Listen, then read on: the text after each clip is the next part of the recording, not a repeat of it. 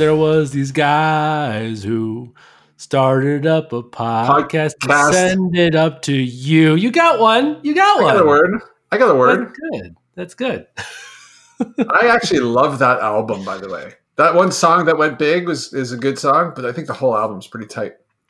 So is that your Canadian talking, or do you really think that that's a good album?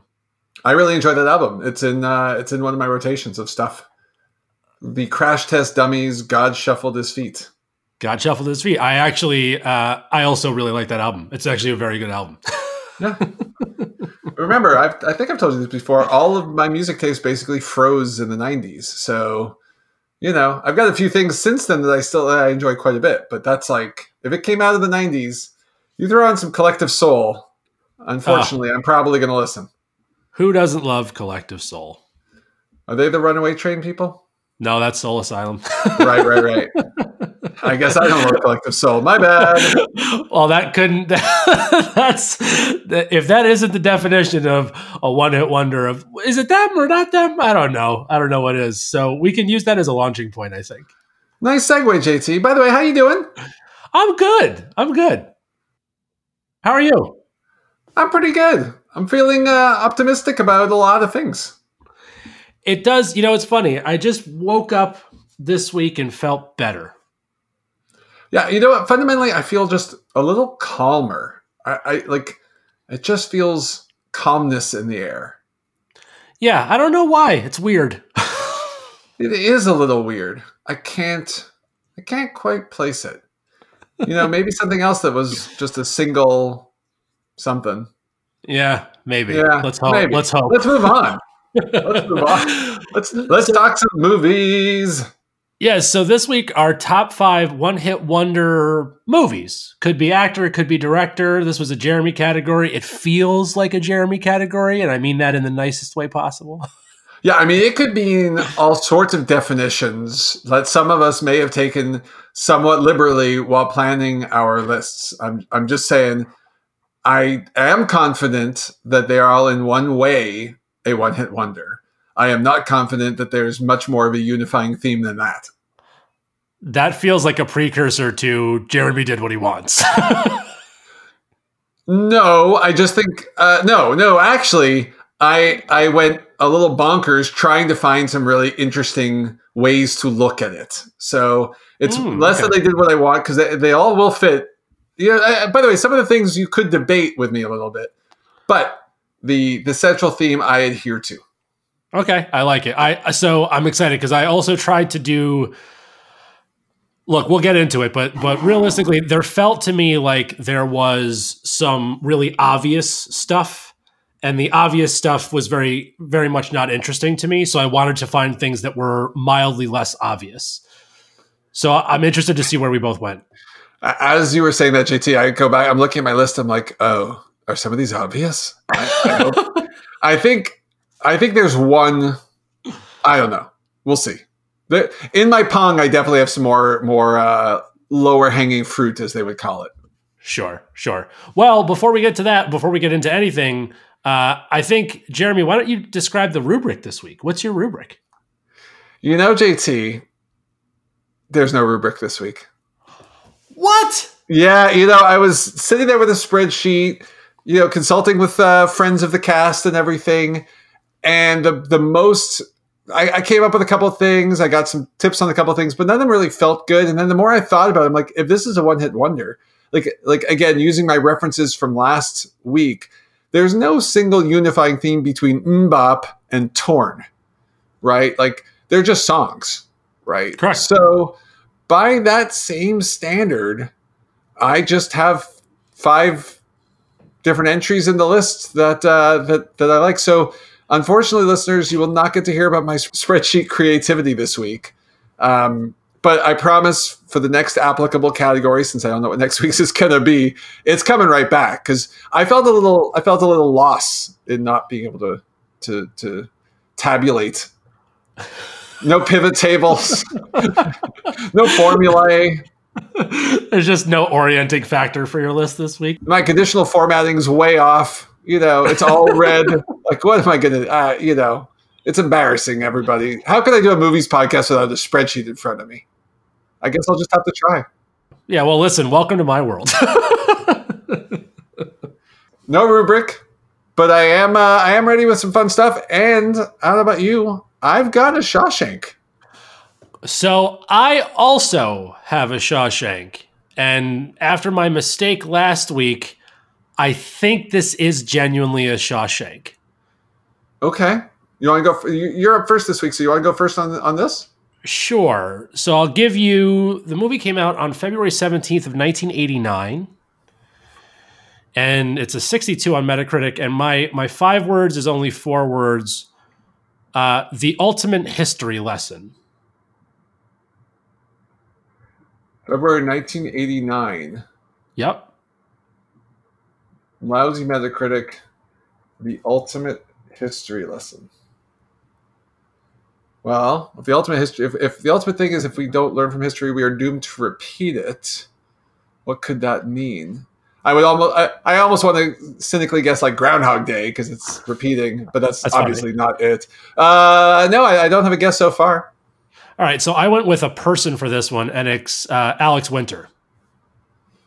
I, I, accept Alex Winter. He's in my Pong.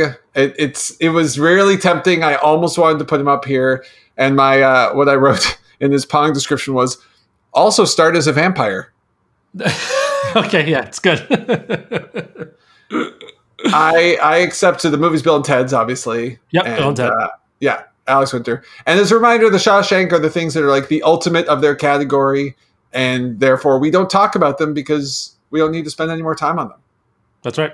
So, what is yours? July 30th, 1999. 81 on Metacritic. about a bunch of sticks. About a bunch of sticks. 1999. Okay, so this movie is in my wheelhouse age wise. It's a July movie, which doesn't mean it's a blockbuster, about a bunch of sticks. Oh boy. I have no idea. Uh, I have no other real clues per se because they're just not going to get there. But uh, the movie is the Blair Witch Project. Oh, interesting. Because everybody involved with it, that's all they ever did. And it was like this crazy story. I don't remember the exact level of profitability, but it's one of those like they spent like hundred grand and they made, you know, a bajillion. And it's uh, irrepeatable because even other indie films like Clerks never could get to those kind of numbers and returns. So I'm calling the whole thing a one hit wonder. As much as I hate what it did for shaky cam and movies, that's uh, that's my that's my pick. I'm I'm floored right now. That's like such a that's it. That's it. We should just stop the podcast. Well, or the or leave it in silence for the next. You know, how long do we talk for? Three hours. You know, according to Jeff, about two days. about two days, and then at the very end, we'll be like, "Thanks for listening, y'all." uh, no, dude, that literally is a perfect pick because that, I mean, director, actor, construct, everything about that was a single moment, and then all of it just absolutely disappeared. That is such a good entry. I'm so mad I didn't think of that. Oh, that's really good. Yeah, uh, brilliant, brilliant. That's brilliant. Thanks, buddy. It was originally in the top five, and the more I thought about it, and the more I was starting to write some notes, I was like, nope, this is the whole enchilada. Yeah, no, that's perfect. That's perfect. Uh, okay, so before we launch into top five, we do have our Alpha Deus car- uh, category, which is um, Elf and Amadeus. This is just honorable mention, so stuff that we've talked about enough on the podcast that fits the category, but we don't need to go deeper. I do have one. Go for it. I have nothing. Okay, so I'm actually going to use this as a blanket because I tried to stay away from this entire genre of one hit wonders to one extent. So okay. the movie came out November 16th, 1990. And I'll give you my five words as sociopath goes after burglars alone.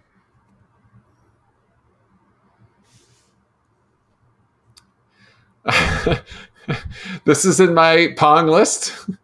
Uh, good friends with popular music- musician. Oh, okay. So Macaulay Culkin. Yeah.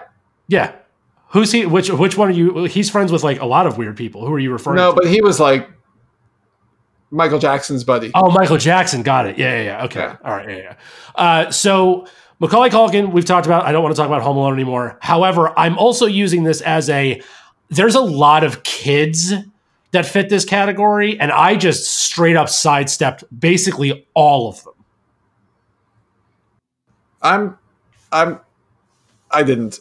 That's fine. I didn't go too far on it. I didn't go too far on it because it is like, it's just such a well of opportunity because so many kids have done that. But I tried to pick only the ones where I felt like it was uh, really signatory. Sig- signet, sig- signatory? Signatory? Signatory? That Yeah. sounds like a word. I, I, it's got to be a word. If not, it's on the cast. Yeah. Okay, fair enough. So you've got no no Alpha Deus for you. No, nothing. I, I, I have some stuff I'll talk about in Pong that probably could have fit in here, but I'd rather talk about them a little in Pong. I'm okay Yeah. talking about them. I'm not yet done with these people. Fair. That's totally fair. Uh, all right. So I think that means this week is me. Yeah. Oh yeah, you're first. Okay. So, oh, where do I want to start? So it's tough because I have like three that I am like really in love with, and two that are real I really like, and they're the right picks for me. Uh, I'm gonna go with this one. Okay, so September 22nd, 2000, with a 90 on Metacritic. September 22nd. Okay. Uh, I will give you, oh boy, Anna Paquin and Frances McDormand. What were they both into? This isn't Anna Paquin wasn't in Fargo. Nope. This isn't Fargo. Nope. And it's not it's not the piano, is it? Nope.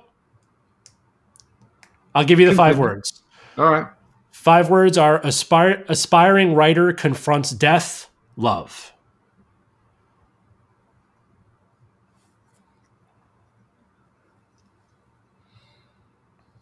Anna Paquin. Is it almost famous?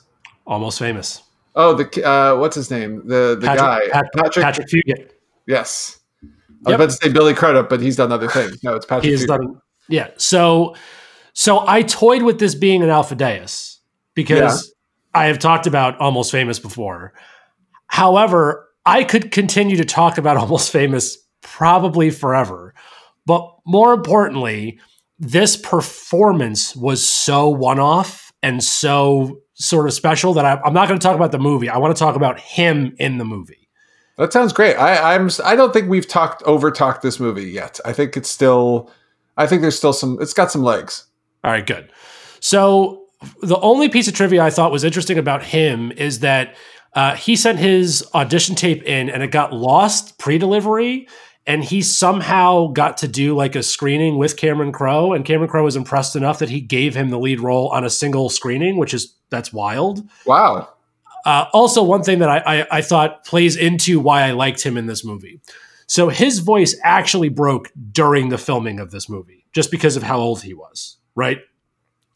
And there's something about his performance that is just so, like, it's so authentic.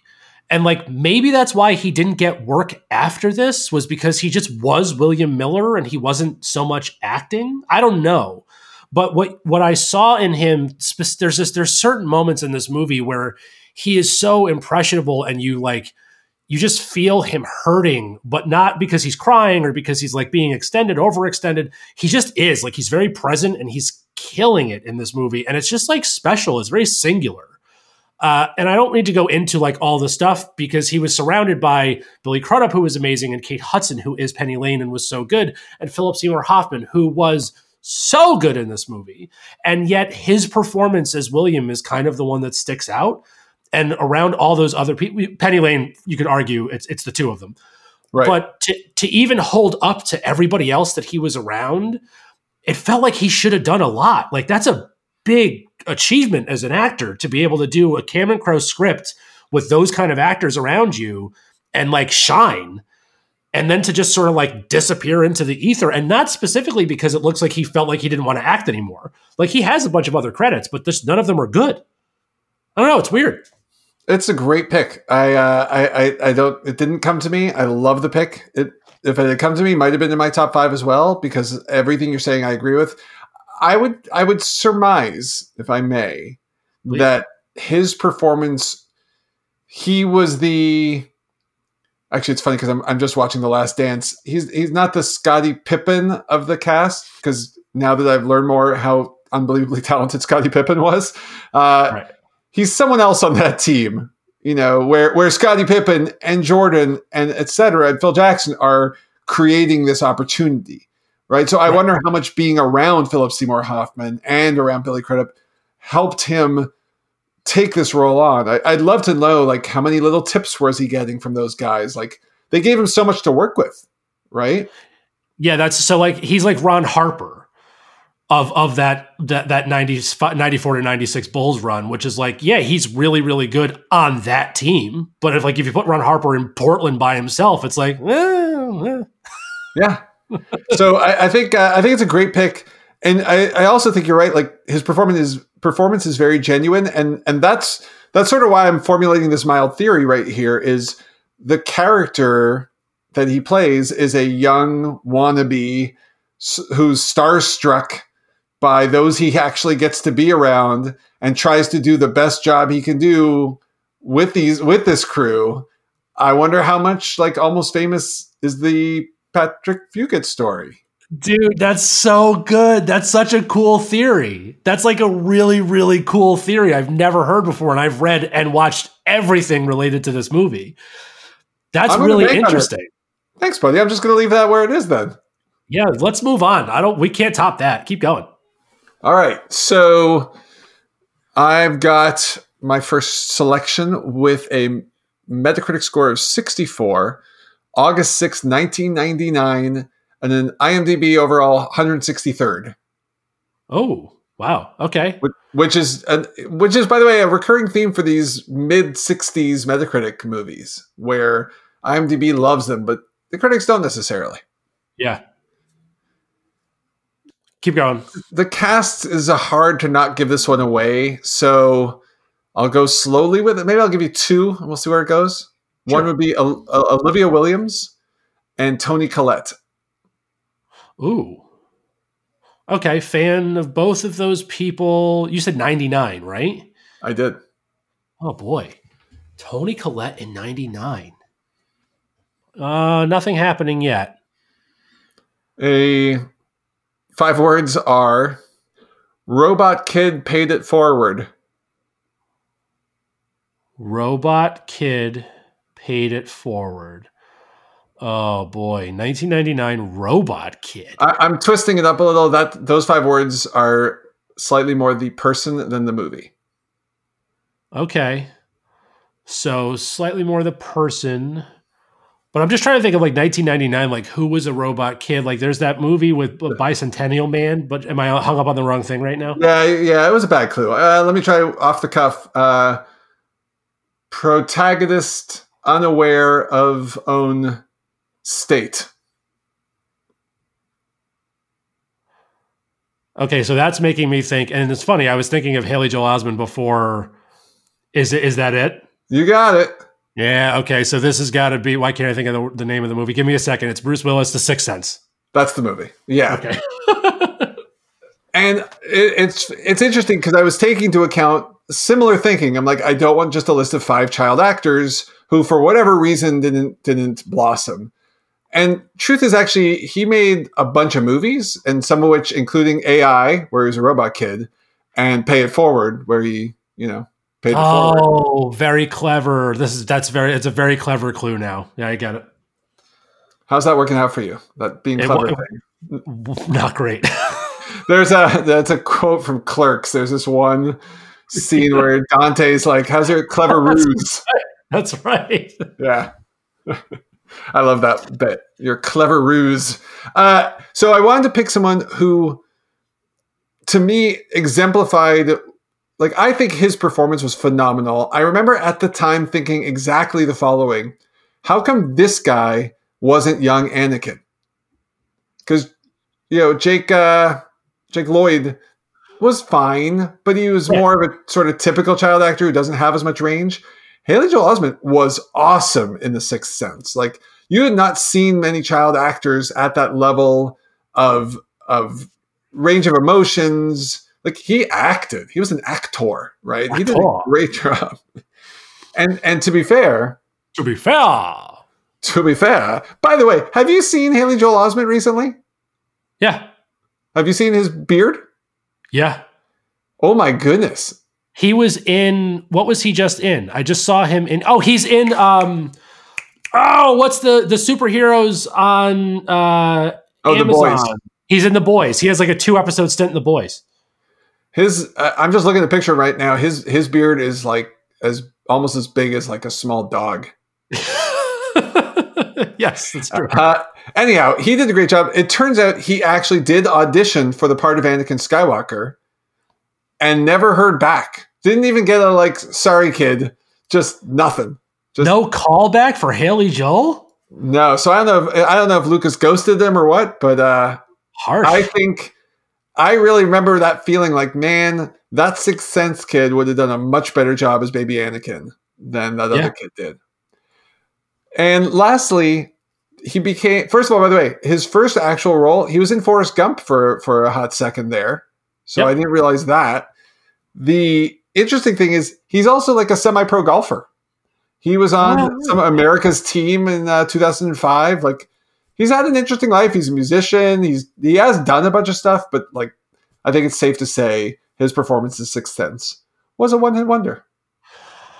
I think that's fair. He's on the line for me of almost not being considered because like that Jake Lloyd kid would be a more definite one because that kid has done nothing. Like he he he gets arrested a bunch. Like that's the only thing that he's ever in the news for. True, but he also it wasn't a hit. That's my argument here. Right? Like the movie was a hit, Fair. but you didn't come out of that movie being like, I can't wait to see Jake Lloyd in a hundred more movies. Whereas Right. we all that like that was the talk of the town when Haley Joel Osment did his thing. yeah, because he was in that movie with Michael Caine and Robert um and Robert Duvall, Michael Michael Klein Michael Michael Caine. He you. was in that movie with Michael Caine. Uh, what was I can't water for elephants? No, that's the other one with Robert Pattinson. Or whatever. He was in some movie with those two. He's he had he's had a like he had a nice little child career, but yes, none of them were the Sixth Sense. Totally reasonable. I almost now this is where my thinking was. I almost put uh, Mr. Shyamalan him uh, Shyamalan M Night Shyamalan. M Night Shyamalan. For a guy who does a podcast about movies unprofessionally, I sure have a poor memory of names. I own that. I accept that. Anyhow, I almost put him in because if you think about it, everything after The Sixth Sense was basically referencing The Sixth Sense in some way or like a, a watered down version. But the reality is, I went, you know, you do enough reading, like people love uh, Unbreakable. Uh, even Signs was had a huge follow, and these these were big movies. They weren't like he had another starring role, like he had a small role, or all of his future movies flopped. Like the movies did well. They're not in the same league as Sixth Sense, but I couldn't quite, I couldn't justify it well enough. Yeah, uh, he he's had too many commercial successes, I think, to be a one hit wonder. Even if you argue that this is like his penultimate, this is his penultimate work. His other work still got radio play. If we're going to stay in the like the the music category construct. Is is penultimate second to ultimate, or actual ultimate? Oh, for some reason, I think I'm using it as though it's the number one, number one, and I've been using it that way for 35 years. So I really hope that's right. Uh, Is it wrong? We'll find out later. we'll have to check. But I, I actually thought penultimate is not the best, but is the one right under the best, like second best. I mean, you're probably right. I don't know what I'm talking about. Oh, I no. Look, I can't even remember an actor's name that I want to talk about in the mo- in, in, in this podcast. So, but yeah, I had enough time to do a Google. It's next to the last, apparently. It's the next to last thing in a list. That's what it is. All right. Well, I'm using it wrong for sure my whole life then. So thank you for that.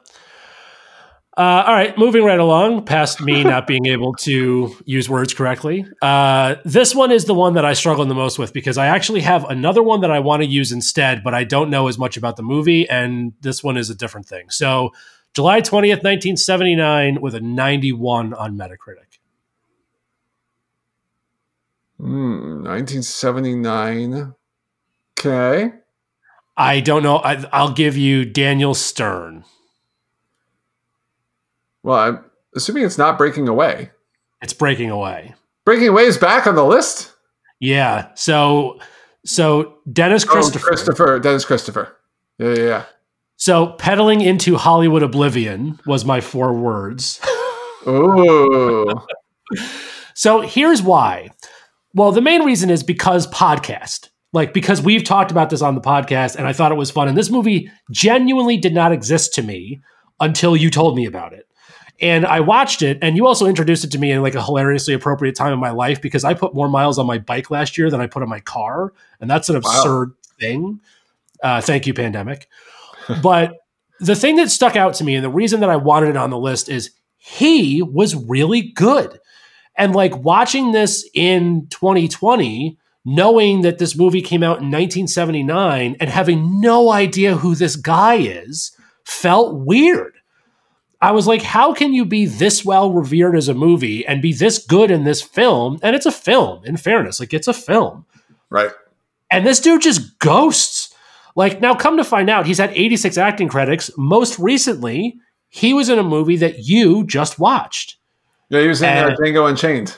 Yeah, so he's Leonard Mago- uh, Mogi, um, which was crazy because, like, I actually recently rewatched that because you said that you watched it. I'm like, I should watch that again but like i just i don't know. It was so weird watching this movie because i really love the movie. It's really interesting. It holds up incredibly well considering it came out in 1979 his performance is like clearly really strong. And then to just have him not really do anything again just still really sort of surprises me. Fair. Very very fair. The craziest thing i was trying to look it up.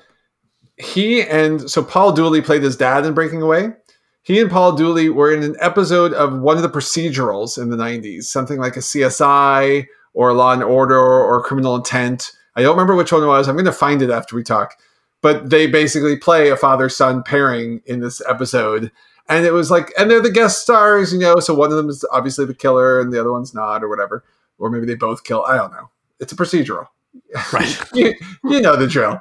You um, but I remember I remember watching whatever it was because I watched that show and I watched all of those back in the day and seeing them come on I'm like oh my goodness it's the guys from Breaking Away. How cool is this? And then I just sat there like hoping the rest of the cast would show up which they didn't. Right. But yeah I I think that's a I think that's a that's a great great take. Again you've managed to take one of my movies and subvert it toward your own selfish selfish needs but yep. I love it. I, I love the pick, and I also agree. I think he was great in this movie. Uh, he does a nice job as the perfect kind of coming of age arc. Right? He has just enough wild eyed innocence, but also enough kind of strength of character. It's a good pick, buddy. Thanks. Yeah. That's all I got. All right.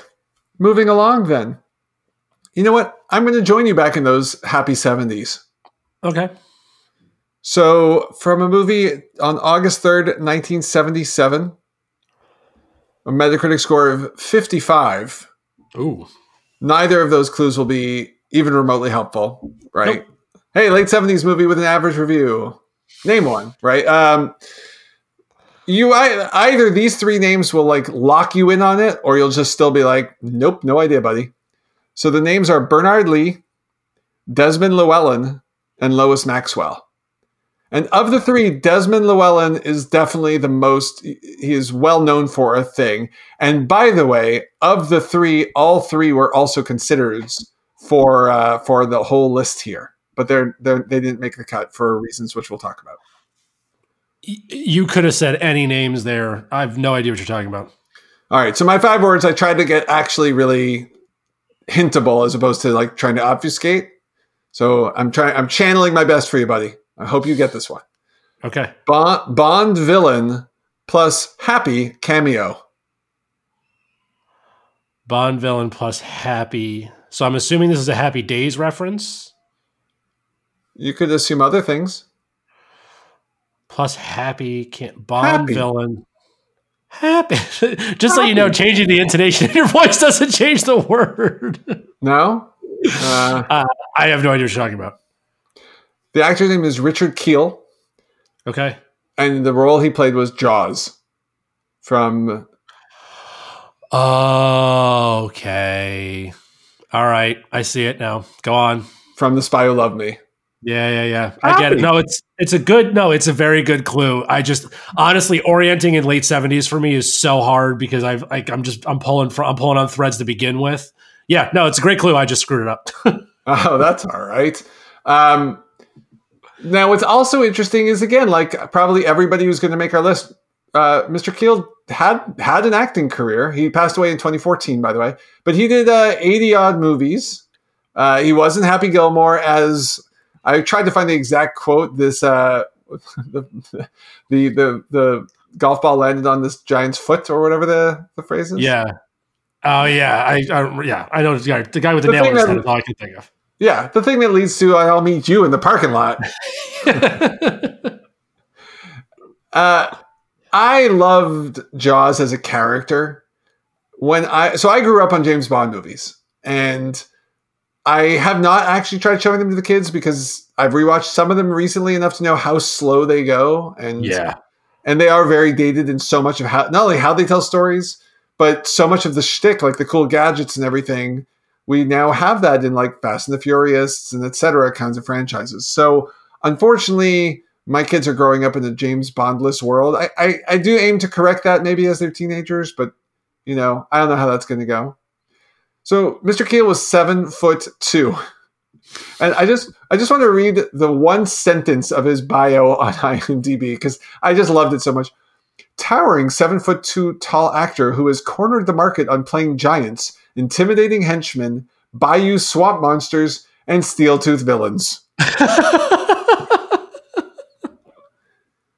So I have nothing negative to say about the man. It's very obvious that at seven foot two, you're just not getting the chance to make that many movies unless there's a basketball movie where you don't actually require basketball talent, and Right. you know there's not many of those.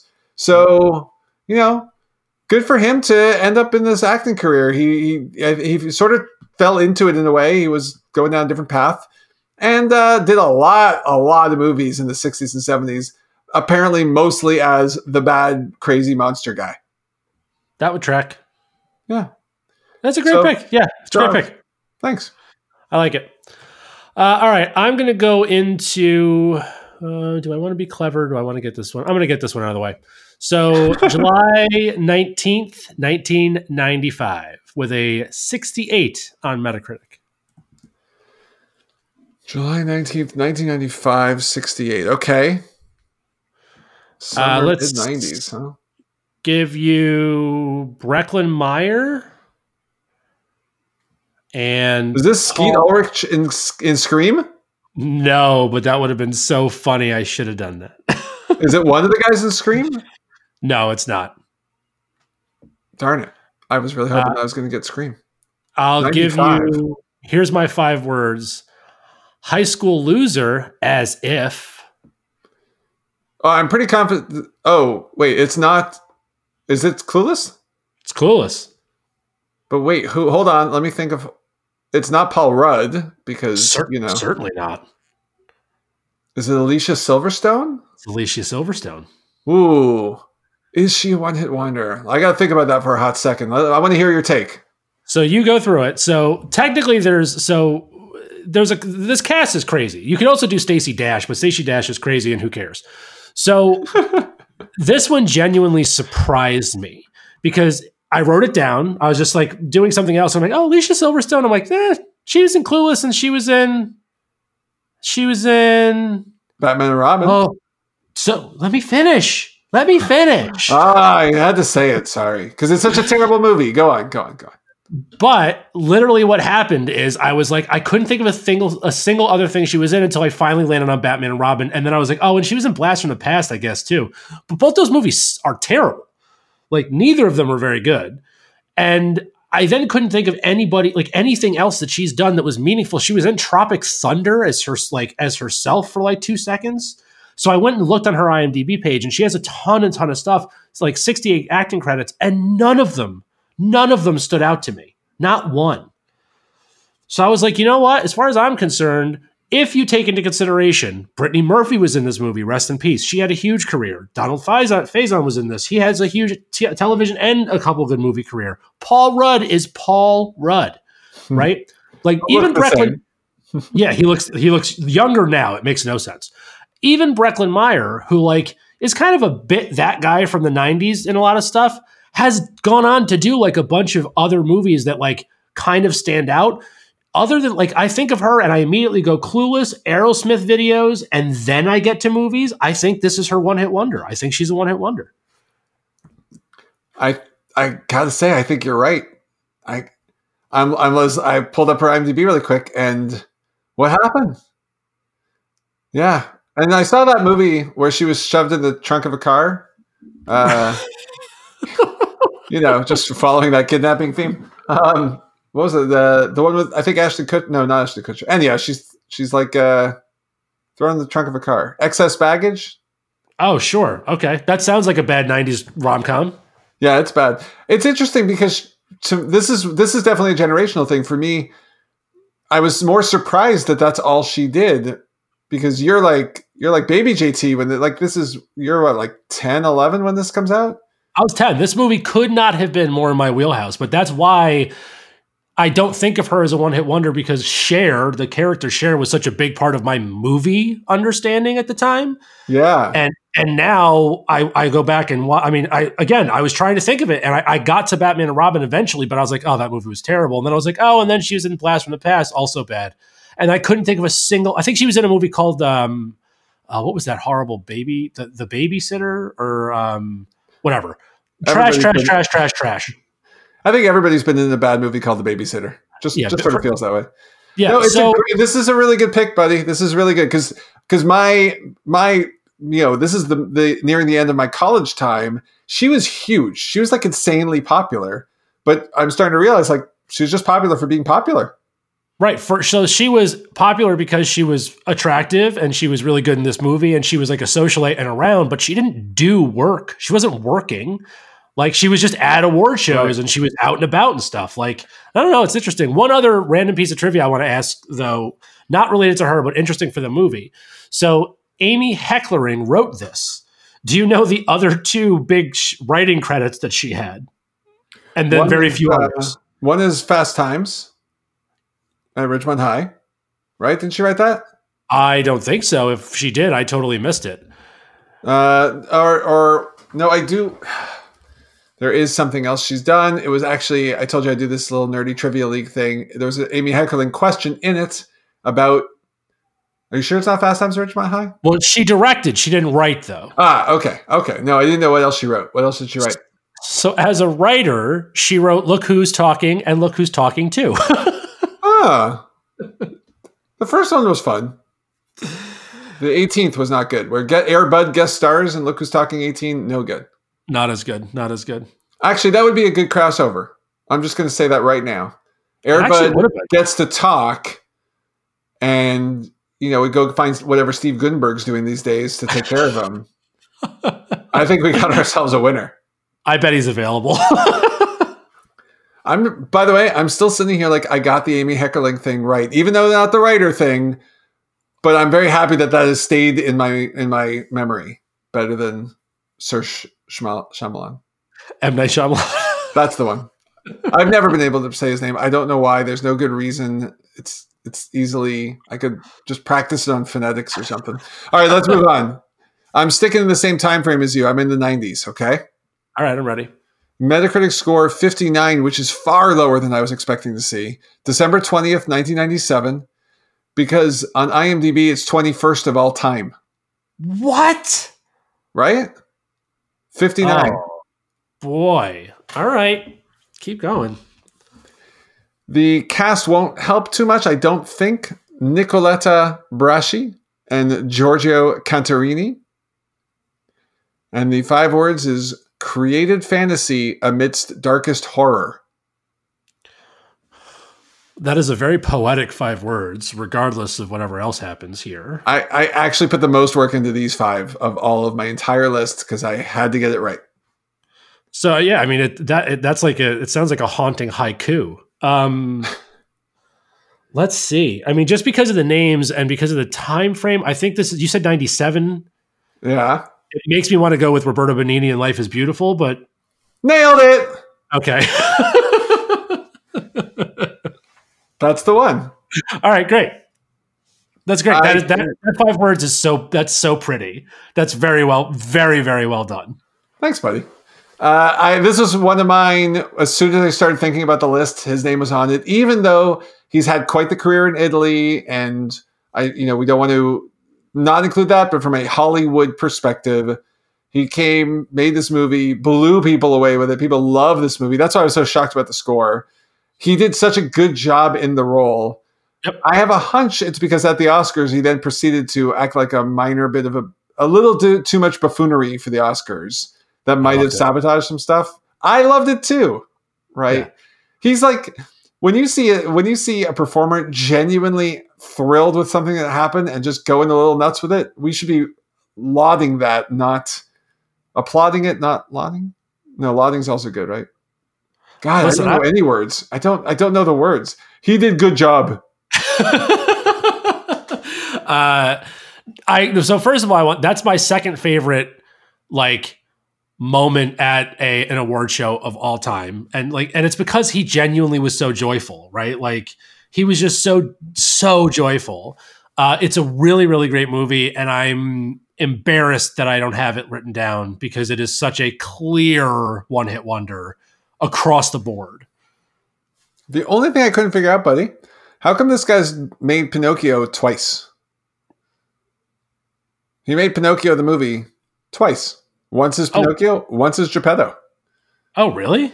Yeah, like if you remember a couple years back hearing that Roberto Benigni was making a Pinocchio movie, you probably in your head somewhere like, yeah, yeah, I think I heard that because he did in 2002, and then uh, in 2019 decided to do it again. I appreciate his commitment to excellence? Question mark. I guess so. I guess so. All right, buddy, back at you. Alrighty then. Uh let's go with hmm. I didn't really plan well for what I wanted to do. But yeah, let's do this one. Uh okay. So I'm gonna end with my fun one. So this is my less fun one. November 20th, 1998, with a 62 on Metacritic. 98, 62, fall movie of 98. It's not Swingers, is it? No, it's not. Okay. Go on. Uh, let's do. Oh, this is tough. So Elliot Gould and Fairuza Balk, I'll give you.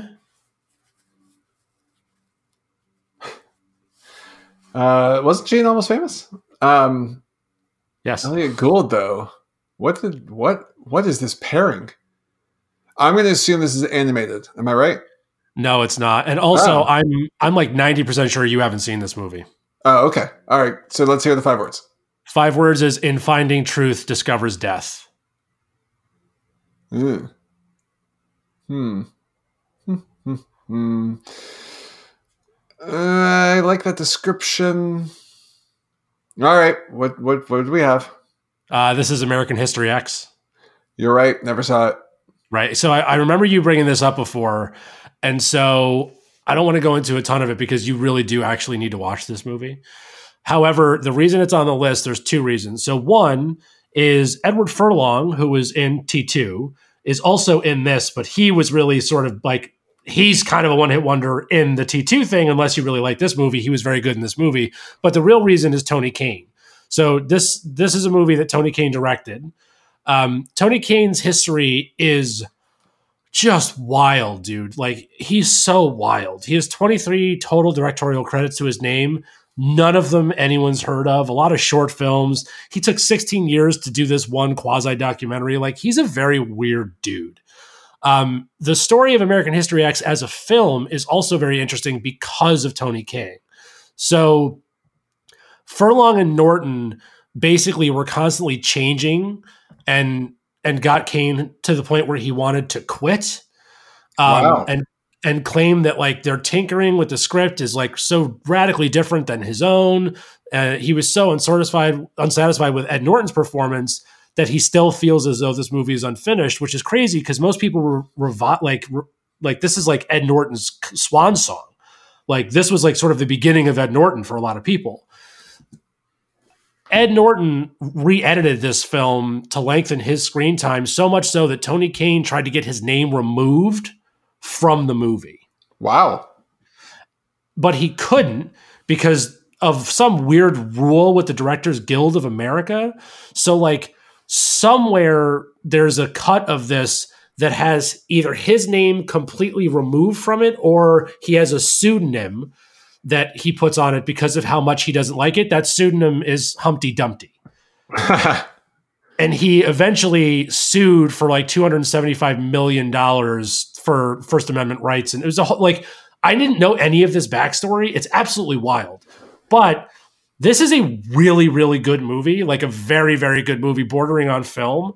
I mentioned once on the podcast that, like, the first time that I ever saw uh, Boondock Saints, I was like, oh, this is like a this is like a vibe. Like they're trying to make a film. This is clearly a movie, but they're trying to do it in film ways, the way they cut and the music and all that stuff.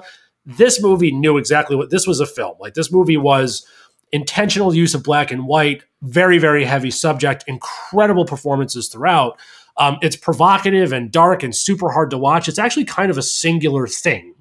Uh, and because of that, like, regardless of how crazy this dude is, like him and Ed Norton and Furlong all hate each other but they nailed it. Like it's a very important piece of cinema to me because it opened up the door to me wanting to watch more serious movies.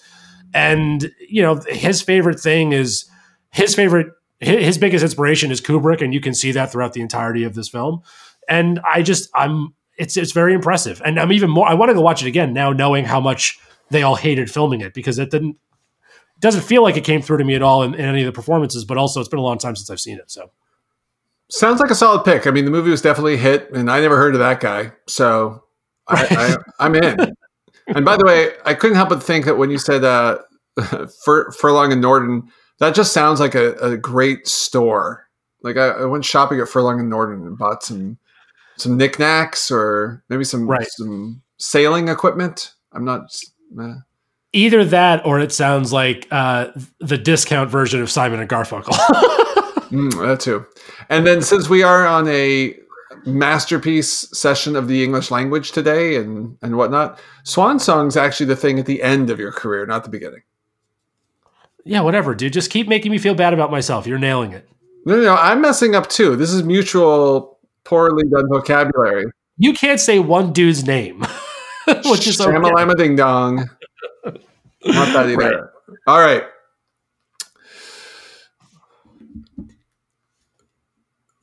Are you writing down that I just smacked my lips right there? Because I heard you do it. yes. I think you should leave that one in and this in, just so everybody knows how much work you do to make our podcast sound good. So there you have it, people. The, the, the fact that you now heard me go, which I occasionally do when I speak, as do many humans, JT puts in that effort every week so you don't have to hear it. But we're going to let him have this one. So he was just, you know, five extra minutes back in his evening. I'll leave it in. It'd be funny if now you actually cut it because I would I won't remember. All right. I'm so torn on the way, way to do the last two because they're both fun. And they're gonna have to you're gonna have to twist your thinking a little bit. Let's let's go with the Metacritic's September 19th, 1941. Oh boy. A Metacritic score of 96. Okay.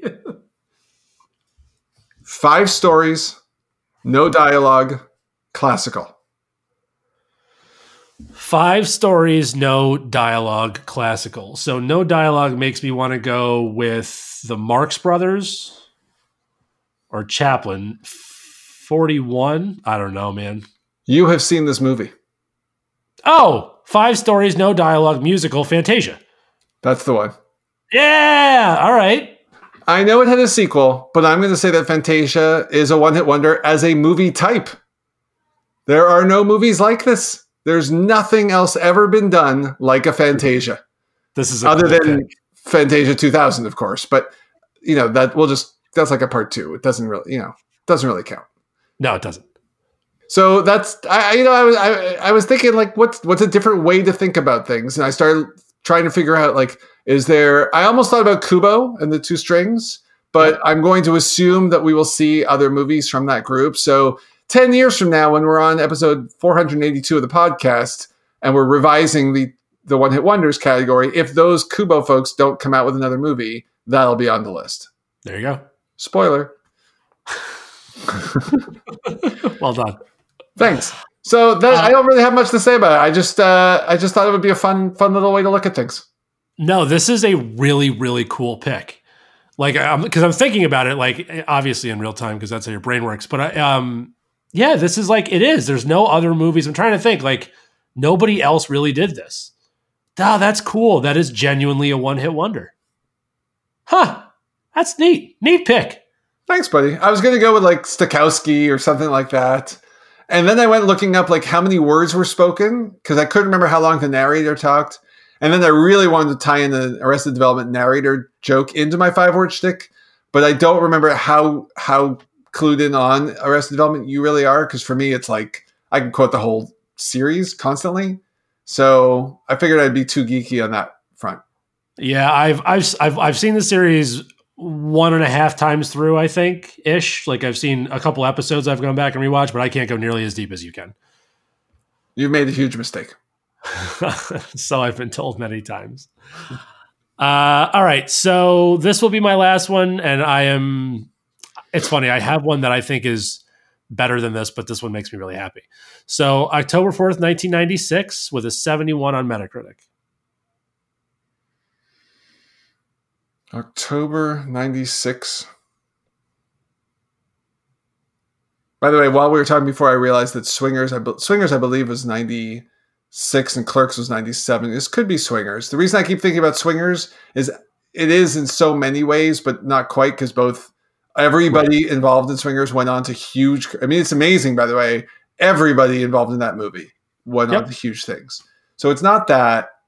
All right, give me something else. Let's give you Ethan Embry and Steve Zahn.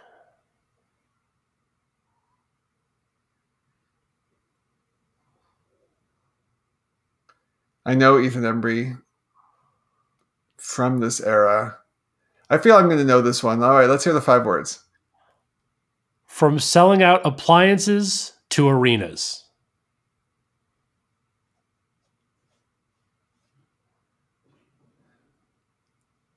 Oh, this is bugging me now. I, I I'm sure I know this movie, and it's really really frustrating. All right, go ahead. Uh no, I'll get. Let's give you some uh, more people because you'll get there eventually. Um, let's give you Liv Tyler and Charlize Theron. I don't know if any more clues are going to actually help me get the thing. Here's a huge one. Rita Wilson. I got nothing, buddy. Just what, what do we got? So this is that thing you do. Ah, yes. Here's ah. why this one hit wonder, though. Darn it. Is- this, so, this, movie was on my tinkering around with list, and I didn't come up with an interesting angle on it. So I want to hear what you have to where you have to go with it. So Tom Hanks is a one hit wonder because he this is wonders. His, well, hold on, I'll do the pun later.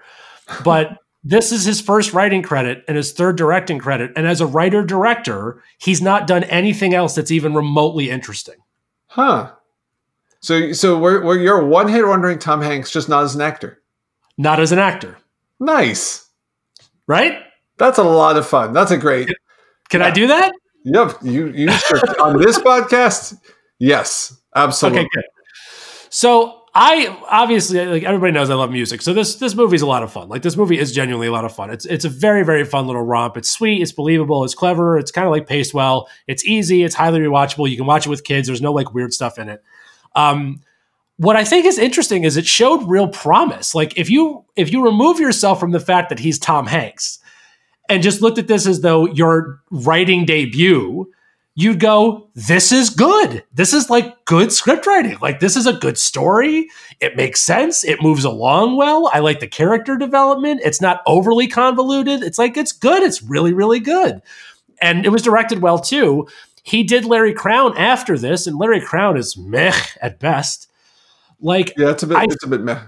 yeah, so like this would be like he gets rom coms, he gets fun, he gets silly, and you know, as a writer director, he was a one hit oneiter or wonder as they are in the movies. Nice. I like that. T- for that tie-in alone, it's all worth. It's all worthwhile in every way. and I would say it's funny. I, I enjoyed the movie. I don't think I like it as much as you did because my feeling on it when I when I saw it was I felt like it was a little bit messy. Like it just tries to take each storyline a little further than it needs, uh, and has one too many. It's it's it's like a too many notes kind of situation. It's just like one one too many story beats that they try to develop instead of really developing the rest. Uh, I didn't I didn't think that that's such a good pick, buddy. It's a good pick. Hey, thanks. I, and by the way, I don't disagree with you. It's not a brilliant film by any stretch. I actually thought 71 was, it was a little high. I was like, oh, I thought this would be like a mid to high 60s at max. But it, yeah, if Six Sense is a 64 and yeah. life is and life is beautiful is a 59, right? How how is that thing you do a 71? But regardless of that, again, if you remove yourself from Tom Hanks being Tom Hanks and I think the criticism you just had of it for a first time writer director, you'd be like, this kid's got promise, right? Yeah. You'd be like, yeah, keep up, keep keep it up, kid. You'll get better. Never Damn got right. better.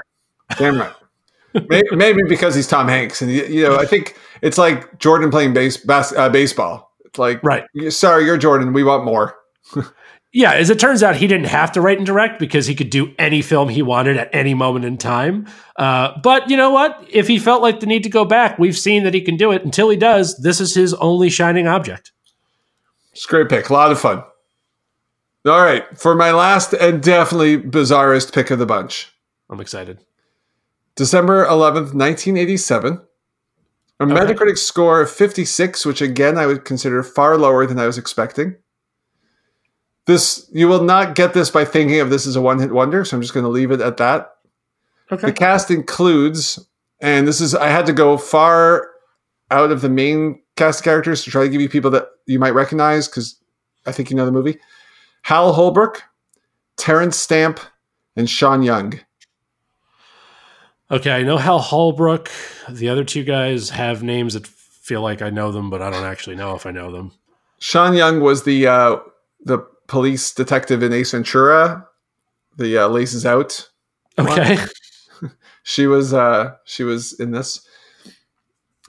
Terence Stamp, uh, you might know he was the Chancellor in the Phantom Menace, but he was also in, in Young Guns. He was the, the guy in Young Guns. No. Okay. No. He's a great actor. Like, he's a, like he's a tremendous actor. But I'm trying to think. But his his time was a little back there. So this is 1987. Yeah. So here are your five words maybe overstated benefit of greed. Maybe overstated benefit of greed. Buddy, you're killing the five words today. Like they're all really good, and I feel like I'm letting you down. Um, maybe overstated benefit of greed. Hmm. I don't know. I don't know. Greed is the key word here. Well, greed is good, but it can't be. Is it Gordon Gekko? Is this Wall Street? The movie is Wall Street, so that puts you at four out of five guesses that that you had today, sir. I just want you to realize four out of five of my picks you guessed, but both in each case sort of did the well. It can't be that. right? Yeah. No, it just doesn't feel like I'd be right. I'm usually not right. I'm gonna have to read this one for why it qualifies. Yeah, I'm I'm, I'm very interested to hear how, in any way, shape, or form, this is a one hit wonder. All right, here you go. Wall Street is the only film to date to win both an Oscar and a Razzie. Michael Douglas won Best Actor, and Daryl Hannah won a Razzie for Worst Supporting Actress. Oh, funny. This is funny. That's very funny. That's very funny. Okay that's basically it. We don't even really need to talk about Wall Street because it's a lot of fun. And I think we've talked before about uh, Daryl Hannah's performance, and apparently she was actually going through some troubles at the time. Yeah. Uh, so I, I, again, in my quest to find some clever way to analyze the category, only film to win both an Oscar and a Razzie. This is so good. That's very, very clever. Very clever. I like it. That's great. I never in a million years would have ever that that wouldn't even like how did you even come up with that? Uh, I went looking. Actually, I went looking at the Razzies list.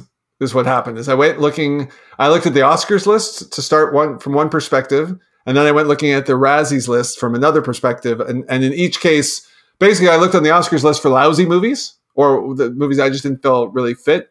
I really wanted to find a way to put Shakespeare in Love in here because to me, this is one of the least Oscar worthy movies of uh, of modern times.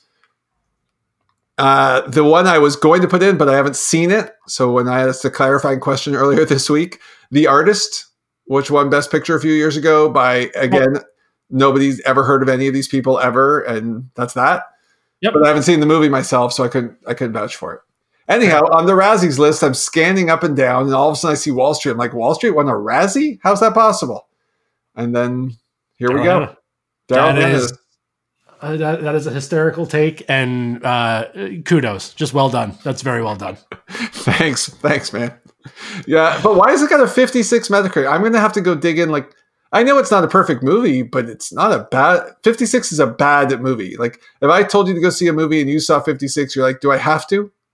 Yeah, Right? dude, I got the, the more we've done this podcast because now we have looked at. I mean, literally, uh, I mean, we got to be upwards of almost a thousand movies that that I've researched at this point, just on volume Sure. alone. Like Metacritic is is just all over the place. Like so much of it depends on the time, like Mm. when when when was the last time it was refreshed, like because a lot of these movies are getting really bad scores for the time, but I think they're looked at better now, or they get were looked at really well back then, and you watch them now and go, Ugh. So I don't know. I just it's it's eh. obviously it's a subjective craft, but. Can can we come up with a formula to adjust Metacritic score by inflation? uh, yes, I think we Because should. the truth, because what you just said actually is interesting. There are also movies that are really highly rated, but are hard to watch, right? Yeah. So maybe Metacritic just doesn't reflect watchability all that well, or modern watchability. Modern watchability Modern score watchability. would be interesting. We're gonna have to put on the list. How about top five most surprising Metacritic scores? That could be interesting. We now have the I have enough here between my contender pong for the last 35 episodes to to have some stuff where I could just scan and find out. Uh, okay, so I have one. I want to I want to throw one curveball. Okay. which is before we go into contender pong, I want to put one additional entry in that is that we'll we'll use it as my start to contender pong, but I actually think it's one of the most interesting things that I came across in researching this stuff, but I, I can't go deep enough about the movie to do it justice. So, uh, February 19th, 1993, with a 90 on Metacritic.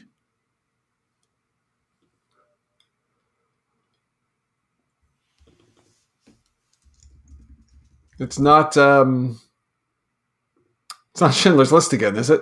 No, I'm, I'm done with that. I'm not going to do that anymore. It's sorry, it's 19, yeah, 1993.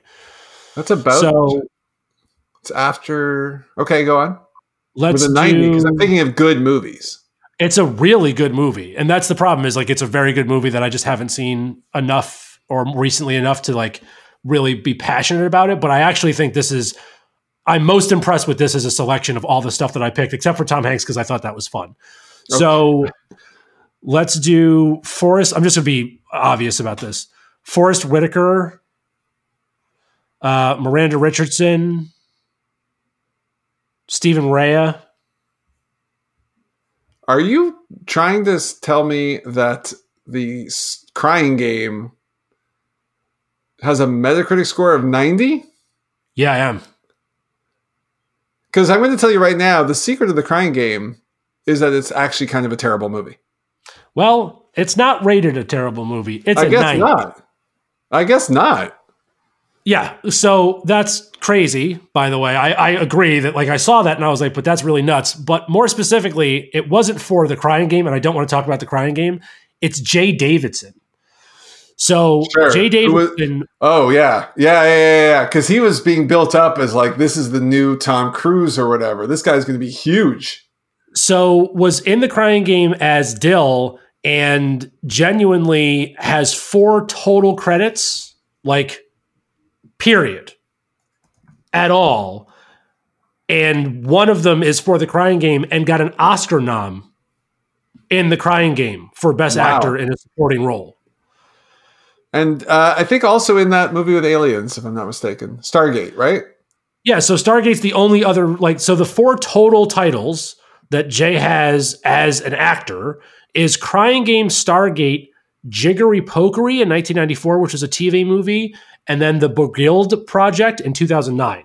So when you talk about one hit wonder, to come out of the gates in the Crying Game, and then Stargate, and then poof, it just felt like I was just like, this is that's weird. That's weird. If you think about that, it's very weird. If you think about the tying, timing, probably leverage the Crying Games buzz to get the Stargate role, which thankfully is very small. Yes. Uh, I did not like the Crying Game at all. I, for those of you who don't know, and I'm going to put you in this camp. When this came out, how old were you? Seven, six? Yeah. Seven. The buzz about this movie was off the charts. Oh, People really? talked about the marketing campaign is what is the secret of the crying game?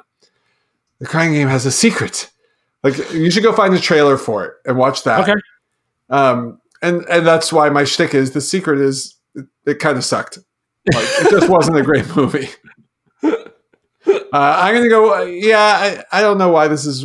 I won an Oscar. Gosh. And by the way, it's not um, it's not the secret or anything about the story itself that makes it about it. I just don't think it was a very well done movie, despite the phenomenal cast. But just as as storytelling goes, I thought it was. This was like before twists were big. Actually, I wonder. I wonder. Nobody talked about twists back then. I, I would wager that it was the Sixth Sense that really shifted that around. But Crying Game definitely deserves the credit for like massive twist in a movie. Fair enough. Yeah. Well, so, and I think maybe like now that I know that you don't like it, it kind of it, it takes a little bit of the punch of me thinking that this was a really good pick away. But just like Jaye Davidson just really felt like the pick because I was like, dude, nobody has ever one hit wondered that hard. Well, for the second time, to be fair, To be fair, to be fair, it was 92.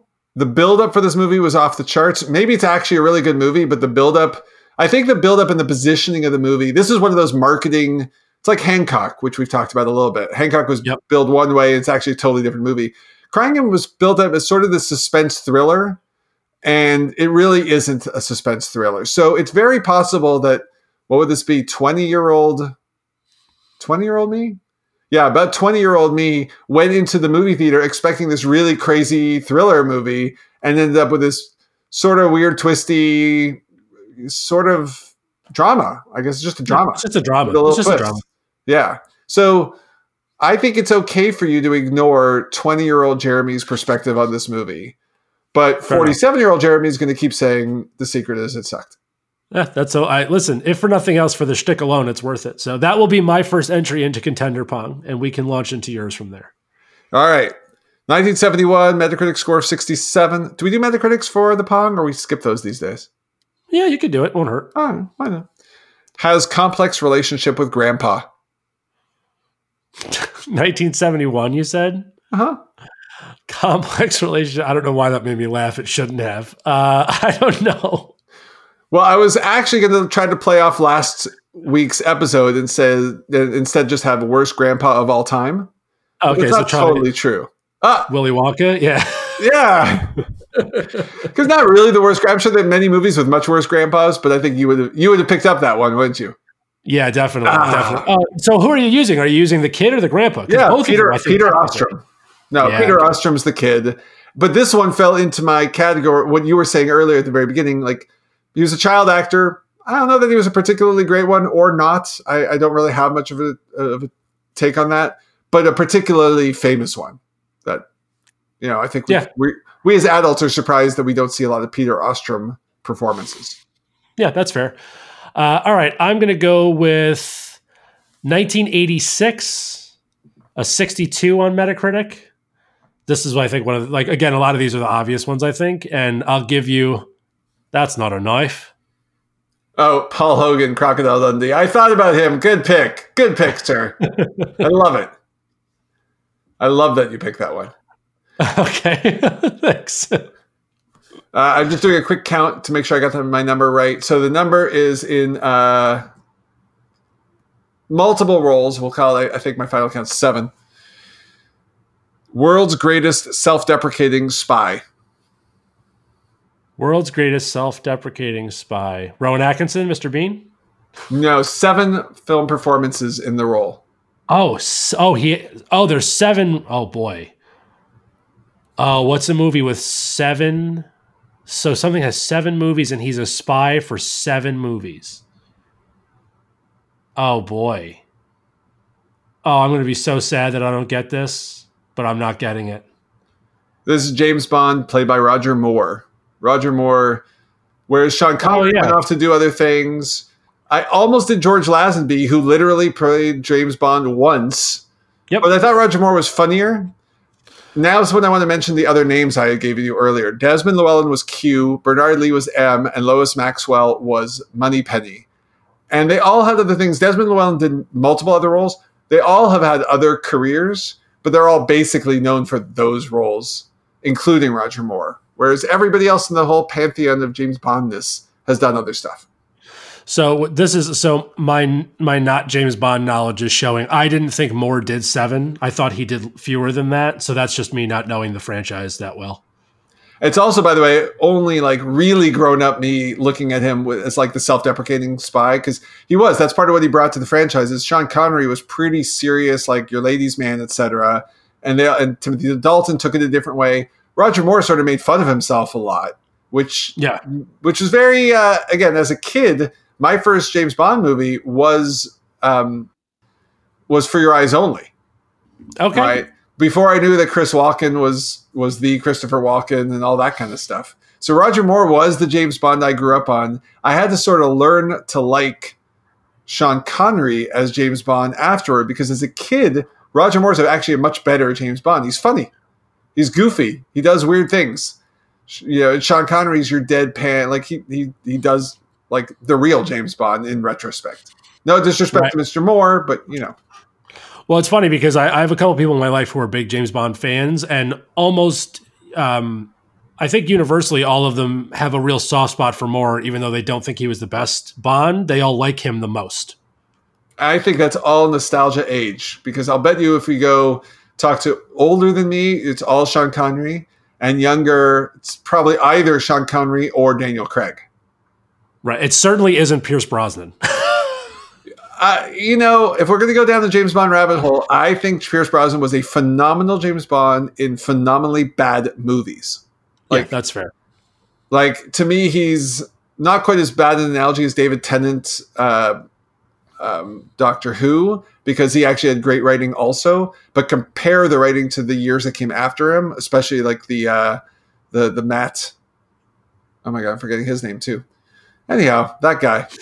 Let's just move on, shall we? Sure. So uh, I'll give you November of 2001, 64 on Metacritic, friend of Wizard Frogs Ladies. Wizard Frogs. I'm just trying to put the wizard and frogs together. Uh, is this like a Princess and the Frog thing? Nope. He's a friend of frogs. Wait, did we talk about this recently? There's some actor who's really into frogs or something. No, you're you're hung up on the wrong thing. Focus on the wizard thing. What year again? Uh, well, the first performance was in 2001, but similar to your. Oh, this is, this is so. This is Lord of the Rings. Nope. No. No. Harry Potter. Harry Potter. Oh. So this Which, is Rupert. Rupert. Rupert Grint. Rupert Grint. Rupert Grint. Yes. Yep. Great pick. Great pick. Yeah. Love it. Uh, all right, 1984 Metacritic score of 71. You're, this is a you know it or you don't kind of kind of clue. Believes anything for a steady paycheck. Uh, it's not happening quickly, so I don't know. It's Ernie Hudson as Winston Zeddemore in Ghostbusters, who's got a great line where they where Annie Potts says, "Do you believe in all this?" And he says, "I'll believe anything for a stay, for a steady paycheck." Okay, that's great. Yeah, and Ernie Hudson's a good pick. Although he, yeah, he does other stuff, but that's clearly who he is. Funny enough, I I now think of him as he was in Grace and Frankie, and he was really good in Grace and Frankie on Netflix. But that's clearly not who he actually is. Uh, I'll do 1977 with a 90 on Metacritic. Farm Boy becomes hero. Bad dad.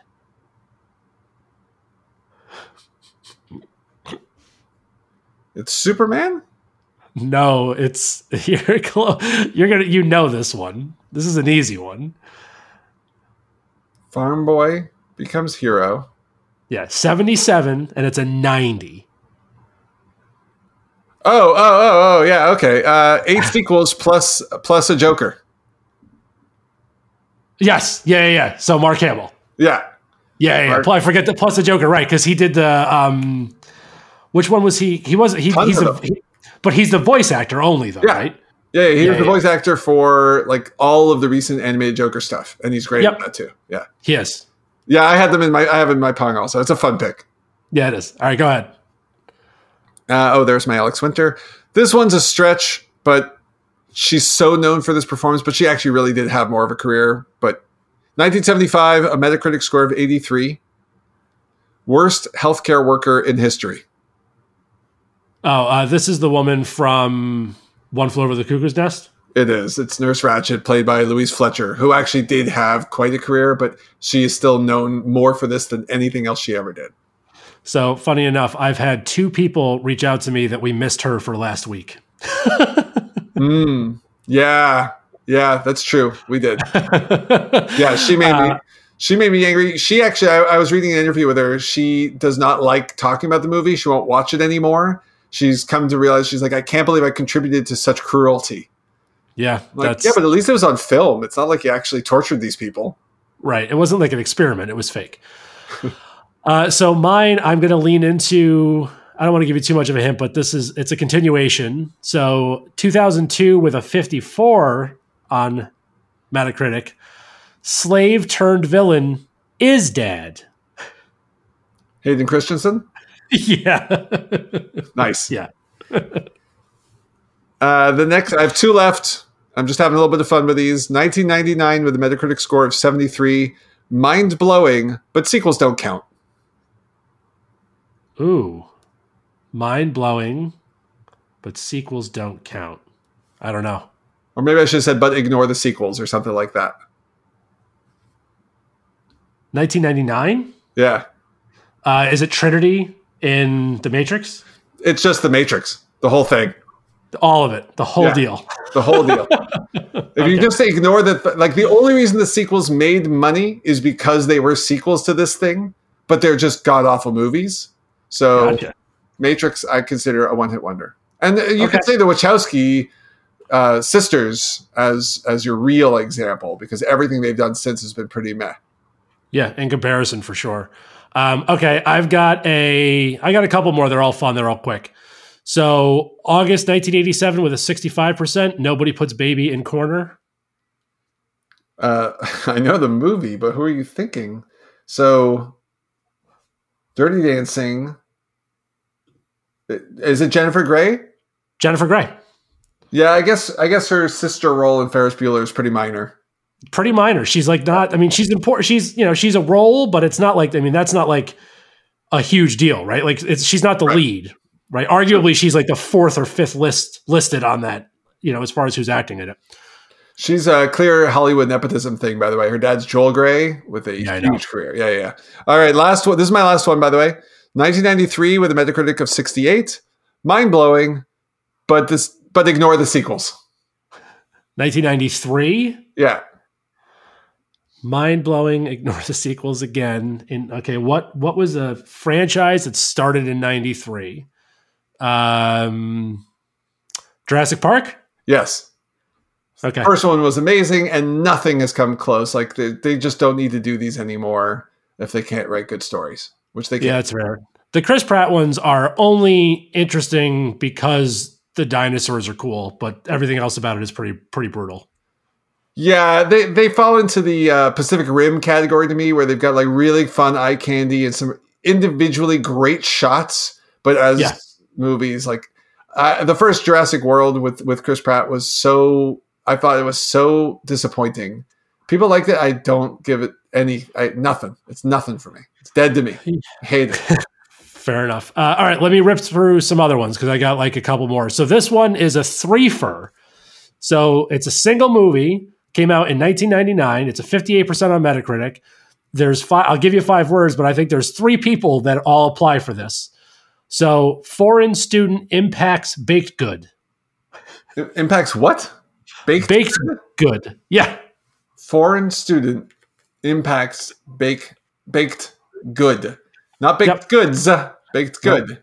One particular baked good. One baked good. A foreign student in 1999. Is this American Pie? Yes. And basically the whole cast, like Jason Biggs and uh, Chris Klein and. So most importantly, so Jason Biggs, yeah. So Jason Biggs and Eddie Kaye Thomas are the two, like, like, the, but Shannon Elizabeth is the one that Shannon you Elizabeth.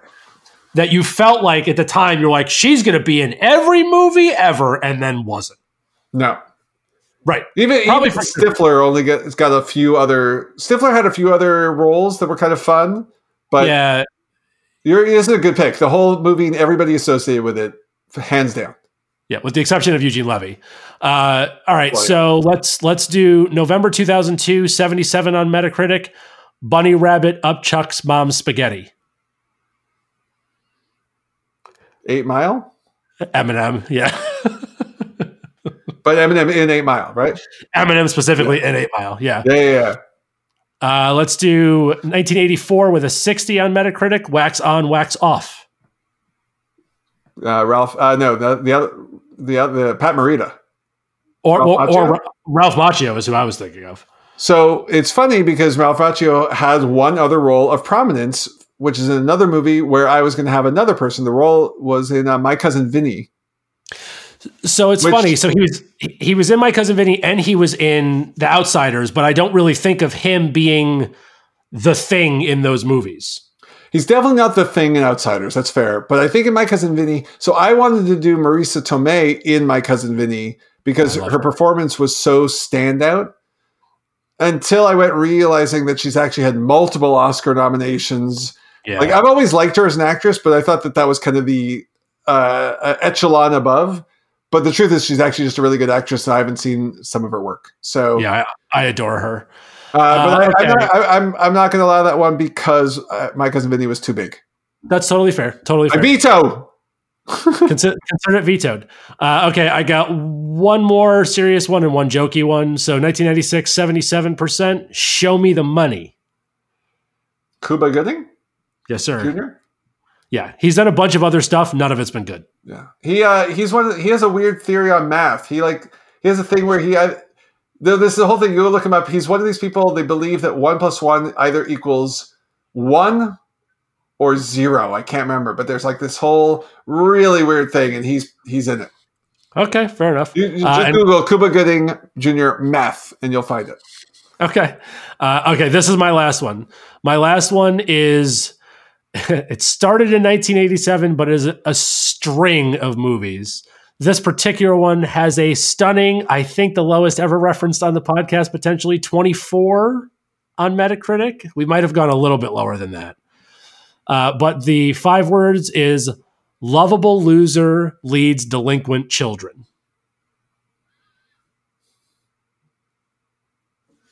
87? Yeah. But it's a series, it's a franchise. Oh yeah. It's it's not Air Bud.